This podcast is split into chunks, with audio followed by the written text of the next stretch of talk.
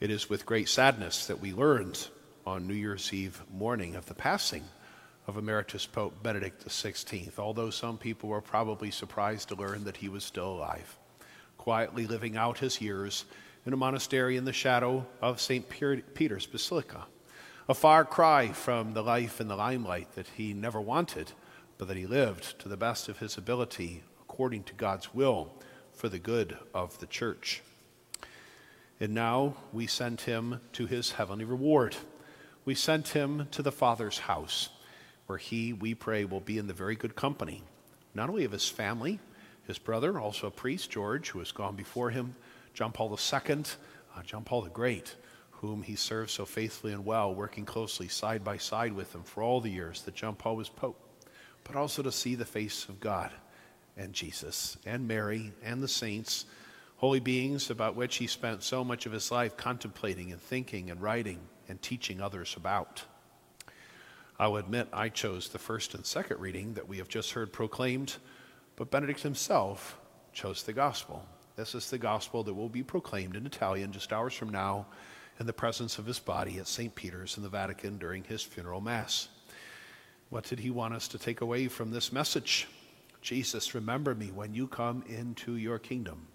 And today, I promise you, this day, you will be with me in paradise. We pray that reward for Joseph Ratzinger, for Emeritus Pope Benedict XVI, for all the good he did while he was here on earth. More than 70 of his 95 years spent as a priest, service to God, to the church, and to God's holy people. I chose the first reading because we see quite a contrast. It was Isaiah, who was the great prophet of Advent, tells us a virgin will be with child, a shoot shall sprout from the stump of Jesse, a voice will cry out in the wilderness, prepare the way of the Lord, make straight his paths. But Isaiah's prophecy are bookends of Jesus' life. He foretold the coming of the Lord, and he also foretold Jesus' great triumph, his mission, born to die that we might live. And that is why Isaiah, more than 700 years before these events would be fulfilled and come to pass, explains what would happen on a mountain where God's only Son would destroy death forever forgive everyone their sins, and wipe away the tears from their eyes. Isaiah was being given a vision of what was going to happen on the mountain called Calvary when Jesus did all those things on the cross, destroying death forever, forgiving everyone their sins, and turning our tears into dancing. Because Jesus destroyed death forever and for everyone. That's why he was born, so that he could die. Of course, of Benedict XVI, we would do well to exclaim, as Paul did, He has competed well, He has finished the race, He has kept the faith. Better than most, and taught it so beautifully. Uh, one of the greatest theologians of the 20th century, and he was the last living bishop to have been present at the Second Vatican Council. He was just a young theologian then, but he was there from 1962 in 63, 64, 65, uh, a young theologian and university professor advising the 2,200 bishops that gathered there for those four years uh, to throw open wide the doors of the church for renewal, for reform, to return to the zeal of early Christian ancestors, but also to make sure the church could be dragged into the third millennium that we are now experiencing. I feel that Benedict can explain his thoughts far better than I can. So I'm just going to share with you just a jumbled together uh, collection, collection and collage of his quotes from various writings and books that just give us a glimpse into his faith and his understanding in the mysteries of the church. This is Benedict, not me, Pope Benedict. If you follow the will of God, you know that in spite of all the terrible things that happen to you, you will never lose a final refuge. You know that the foundation of the world is love so that even when no human being can or will help you, you may go on trusting in the one that loves you. And one that is much shorter, but certainly speaks to the church in modern times truth is not determined by a majority vote. The world offers you comfort, but you are not made for comfort. You are made for greatness. We are not some casual and meaningless product of evolution. Each of us is the result of a thought of God. Each of us is willed Each of us is loved. Each of us is necessary. The fundamental human right, the presupposition of every other right, is the right to life itself. This is true of life from the moment of conception until its natural end. Abortion, consequently, cannot be a human right. It is the very opposite. It is a deep wound in society. It is not by sidestepping or fleeing from suffering that we are healed, but rather by our capacity for accepting suffering, maturing through it, and finding meaning through union with Christ, who suffered with infinite love for us. What did Jesus actually bring, if not world peace, universal prosperity, and a better world? What did he bring? The answer is very simple God. Jesus has brought God, and now we know his face. Now we can call upon him. Now we know the path that we human beings have to take in this world. Jesus has brought God, and with God, the truth about both our origin and our destiny. Jesus has brought faith, hope, and love. It is only because of our hardness of heart that we think this is too little. Yes, indeed, God's power works quietly in this world, but it is the true and the lasting power. Again and again, God's cause seems to be in its death throes, yet over and over again, it proves to be the only thing that truly endures and saves. And at World Youth Day in Cologne, in Germany, in 2007, he said to the youth of the world, My dear young friends, I want to invite you to dare to love.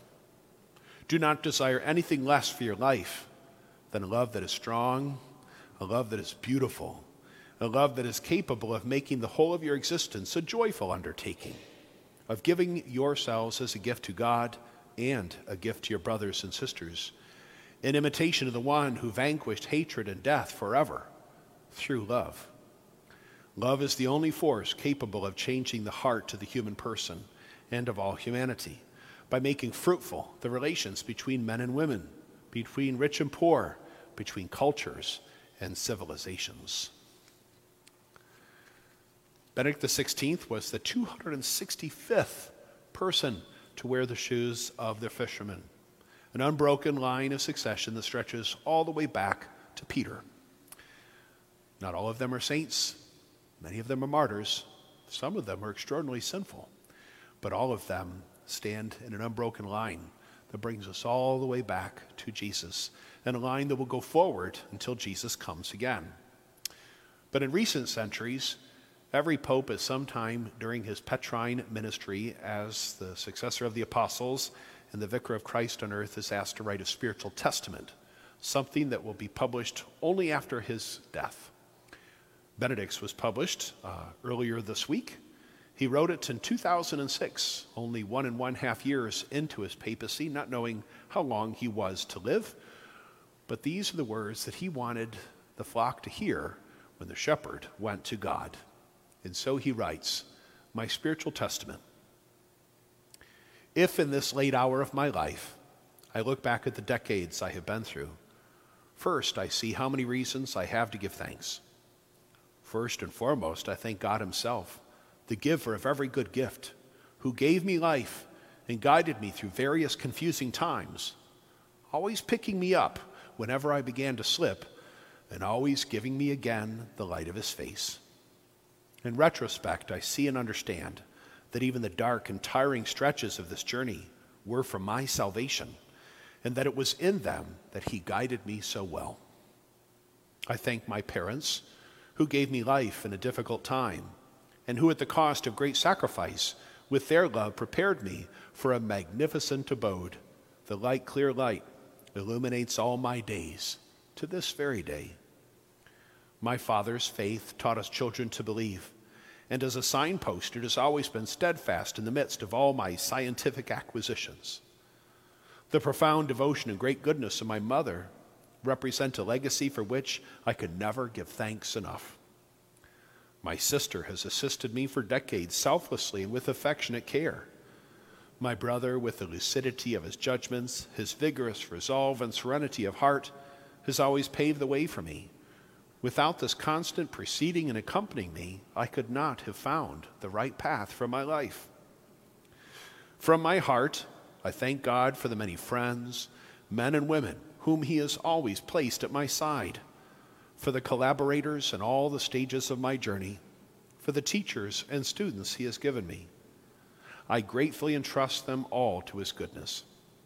And I want to thank the Lord for my beautiful homeland in the foothills of the Bavarian Alps, in which I have always seen the splendor of the Creator Himself shining through. I thank the people of my homeland because in them I have been able again and again to experience the beauty of faith. I pray that our land remains a land of faith, and I beg you, my dear countrymen, do not let yourselves be turned away from the faith. And finally, I thank God for all the beauty I have been able to experience at all the phases of my journey, especially, however, in Rome and in Italy, which has become my second homeland. To all those whom I have wronged in any way, I heartily ask for forgiveness. What I said before to my countrymen, I now say to all those in the church who have been entrusted to my service stand firm in the faith. Do not let yourselves be confused. Finally, I humbly ask just this pray for me.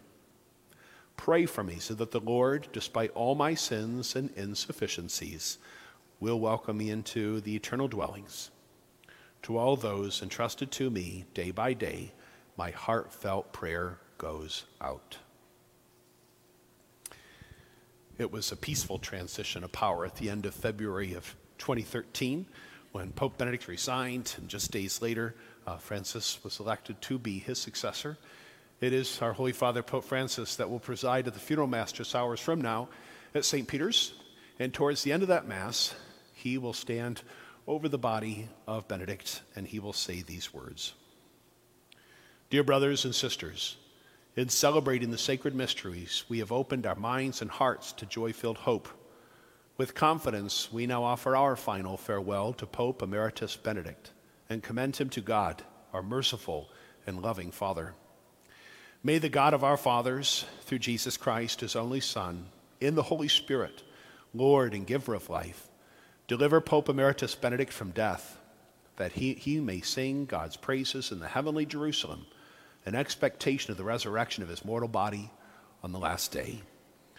May the Blessed Virgin Mary, Queen of the Apostles and health of the Roman people, intercede before the Eternal Father, that he may reveal the face of Jesus, his Son, to Pope Emeritus Benedict, and console the Church on her pilgrimage through history as she awaits the Lord's return. Gracious Father, we commend to your mercy Pope Emeritus Benedict, whom you made successor of Peter and shepherd of the Church a fearless preacher of your word, and a faithful minister of the divine mysteries. Welcome him, we pray, into your heavenly dwelling place to enjoy eternal glory with all your chosen ones. We give you thanks, Lord, for all the blessings that in your goodness you bestowed upon him for the good of your people. Grant us the comfort of faith and the strength of hope.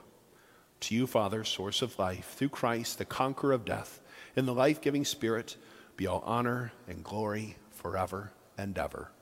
Amen.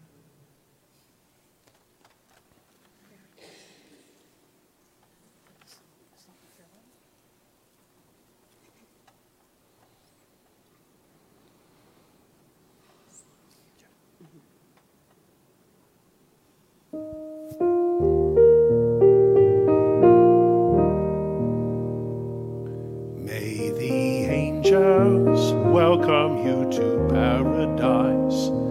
May the martyrs greet you on your way. May you see the face of the Lord this day. Alleluia.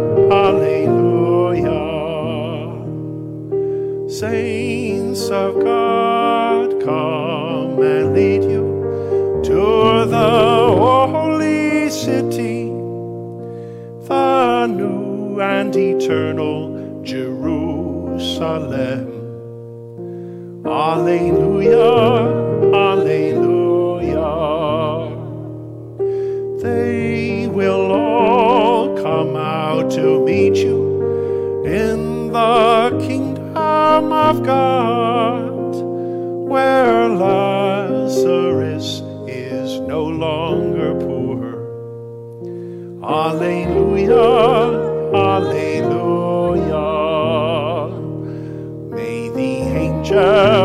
Welcome you to paradise. May the martyrs greet you on your way.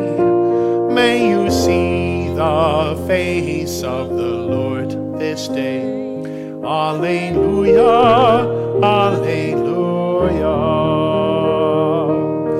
I am the resurrection and life. They who put faith have eternal light and peace. Alleluia, Alleluia.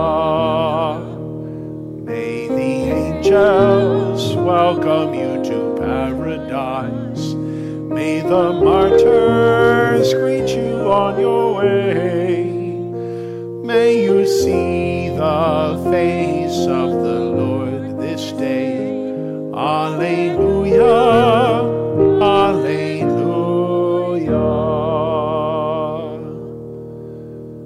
Eternal rest grant unto him, O Lord, and let perpetual light shine upon him. May Emeritus Pope Benedict's soul and the souls of all the faithful departed, through the mercy of God, rest in peace. Amen.